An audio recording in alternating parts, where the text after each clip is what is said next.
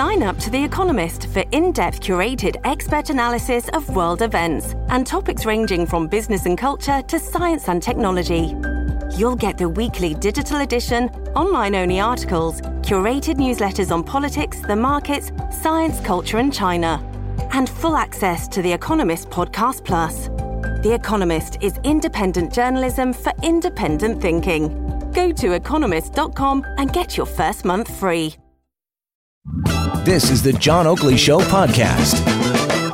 Apparently, according to the uh, privacy commissioner in the country, Daniel Therrien, Stats Canada had a plan to collect Canadians' banking records, transactional records uh, that would tell Stats Canada, uh, you know, lifestyle, consumer choices, private interests, all of this from the banks without advising the people whose data they were mining. I mean, when it comes to cybersecurity and uh, where our data is being stored and by whom and uh, how safe it is, in fact, from other prying eyes, this is a big Lollapalooza question. And so I wanted to engage David Shipley, the CEO of Beauceron Security and Global News Radio cybersecurity expert and technology analyst, to clarify some of these points of interest. David, good to have you on the Oakley Show. Good afternoon. Good afternoon. Thanks for having me. So, David, uh, the idea that the privacy commissioner had to protect us, he came out with a report yesterday that Stats Canada uh, was really uh, ready to willy nilly just grab a bunch of data of Canadians unbeknownst to them. What do you think of that? Well, I mean, when this first came to light uh, months ago, uh, because the Canadian Banking Association and others were balking at the use of an, a 30 year old law to try and grab this information, including tying it back to your name. So, exactly your purchasing history, your detailed transactional information, and uh, then using it for their purposes without your consent and without bank level security, it was the height of absurdity. And the only reason, and I mean, it's shocking, it was the big banks that, at the end of the day, protected the privacy of everyday Canadians and fought the fight. And even the privacy commissioner admits what they tried to do was not illegal, but it should be. And the only reason they've backed down and agreed to what uh, is reasonable controls on this project is because of the public shaming. But that's all we have right now. We have no real laws protecting our privacy in Canada. We just have we caught the, this time.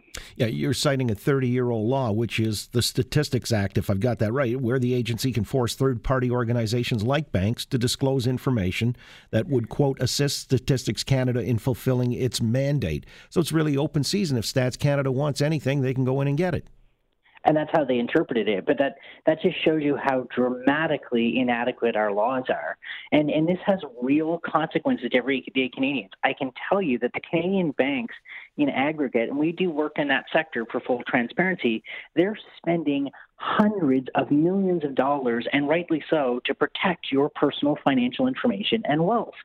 Stats Canada doesn't have a fraction of a fraction of that budget, but they are going to be a huge target if they collect that information. Right. Uh, in other words, the laws are not up to date with the new realities on the ground or in cyberspace.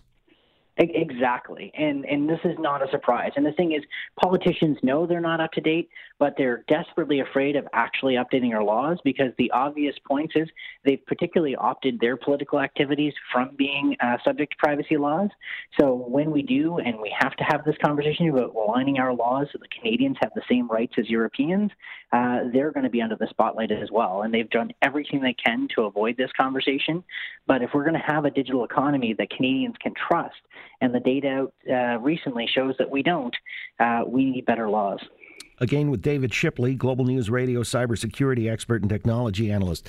All right, that trust factor is uh, really something that uh, is intriguing to me. There was a recent study that's come out from IBM Canada, and uh, it says Canadians are defeatist about the security of their personal information. 73% uh, of Canadians don't know who holds their data. Uh, only 19% of Canadians say they fully trust businesses to keep their personal information secure and not to share it without permission. And 52% of Canadians are so concerned about their privacy, they're more hesitant to shop online this holiday season. What's that reflective of? Well, I think it reflects the fact that one in three Canadians had their private information breached in the last eight months alone between the uh, the breaches in the United States with uh, a major bank, Capital One, and Desjardins, which was 4.2 million people, and the fact that over the last 10 years, every single Canadian pretty much has been the victim of a data breach. So, you know, they're right to be discouraged by the absolute mess that we're in, but the only way to change is not to despair and give up hope, but it is to actually demand laws, just like what they've actually done in Europe, that have real meaningful fines that really hurt the corporations when they don't do the right things to actually get them to change their behavior. Europe's done it. We could easily copy it. You know, David, it's equally intriguing that 25% of Canadians don't actually know if their personal data has been hacked or stolen. I mean, oh, I don't know, is ignorance bliss or uh, is there something here we ought to be educated about? well, I mean, the, the numbers and the size and the scale of the breach is, uh, unless you are pretty much an infant or a child at this point, and even some of those, thanks to toy manufacturer breaches, um, you've had one or more data breaches if you're a Canadian, which is sad. I mean, if you have a Yahoo account, you've been breached. Um, we could go on and on. It's it's just happened with zero consequences, um, and it's going to continue to happen until we have real consequences. You know, uh, I find it interesting here that the. Uh, 52% of Canadians so concerned about their privacy, they're more hesitant to shop online this holiday season. I would have thought things would have been going in the other direction, but this is a real credibility issue here. There's a credibility gap uh, where people are nervous uh, about doing something that, you know, we would have thought by now would be commonplace.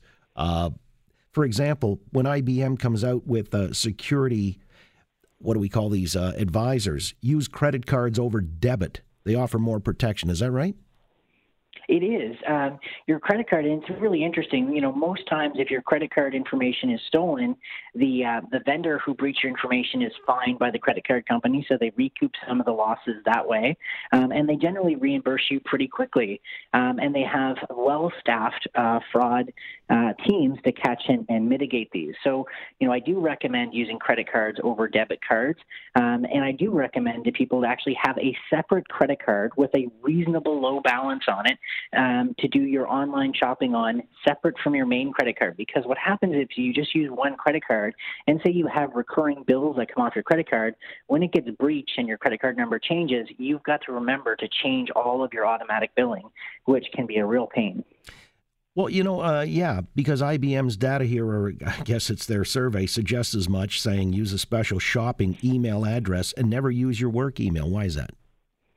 Well, never use your work email for a couple of reasons. Number one, um, if you have your work email breached and it's tied to a particular retail scam, as a criminal, I'll find out that you were in that breach and I will start sending phishing emails saying, hey, well, you were a Target shopper, here's a special refund.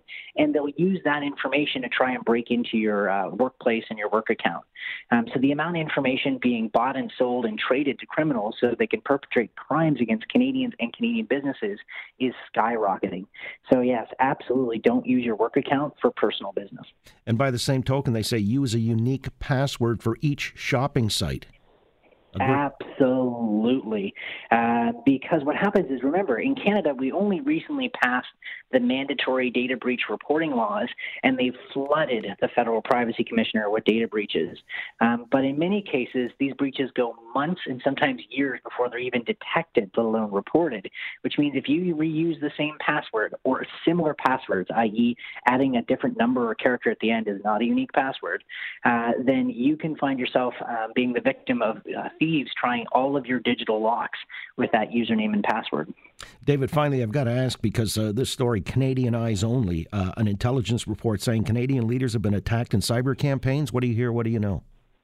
Well, I've, I've known from the uh, Canadian intelligence community, and we've seen some reports even publicly, that for the last year, there are particular Canadian politicians that nation states like Russia have a massive hate for, and that includes, unfortunately, our deputy prime minister, uh, Chrystia Freeland. Uh, she is not a friend of Russia, and they are not her friend either. And they've been trying to smear her consistently with fake news and social uh, media campaigns with bots uh, for the last year, and it's it's pretty gross.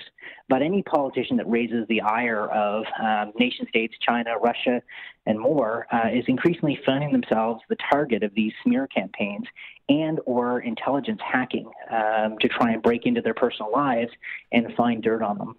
Well, are they adequately protected? I mean, do our leaders are they're aware of this? I'm sure. Uh, do we have you know adequate barriers to this kind of uh, nefarious activity? Within their government accounts and the stuff provided by the federal bureaucracy, yes, we have great teams and great security provided this. But in their political email accounts and their political parties, not even close. Well, I guess we learned something from Hillary's unsecured personal server, right? no, they, they would think that they'd learn stuff, but this is why the federal bureaucrats have recently been telling politicians to stop using certain nation state messaging services to talk confidential political matters because they're setting themselves up for blackmail uh, by other nation states. So, no, our politicians and particularly our political parties would have yet to take cybersecurity seriously. They're in for one heck of a wake up call in 2020. All right. An ominous note. We'll end on that one. David, thanks so much as always. Take care. You got it. David Shipley again is Global News Radio cybersecurity expert. I like the fact that, you know, these other bad actor countries trying to get into our system and our political leaders. What's the old joke? Uh, why don't we just give them our secrets? That way they'll be 10 years behind. Anyway, so. Thanks for listening to the John Oakley Show podcast. Be sure to rate, review, and subscribe for free at Apple Podcasts, Google Podcasts, and anywhere else you get your on demand audio.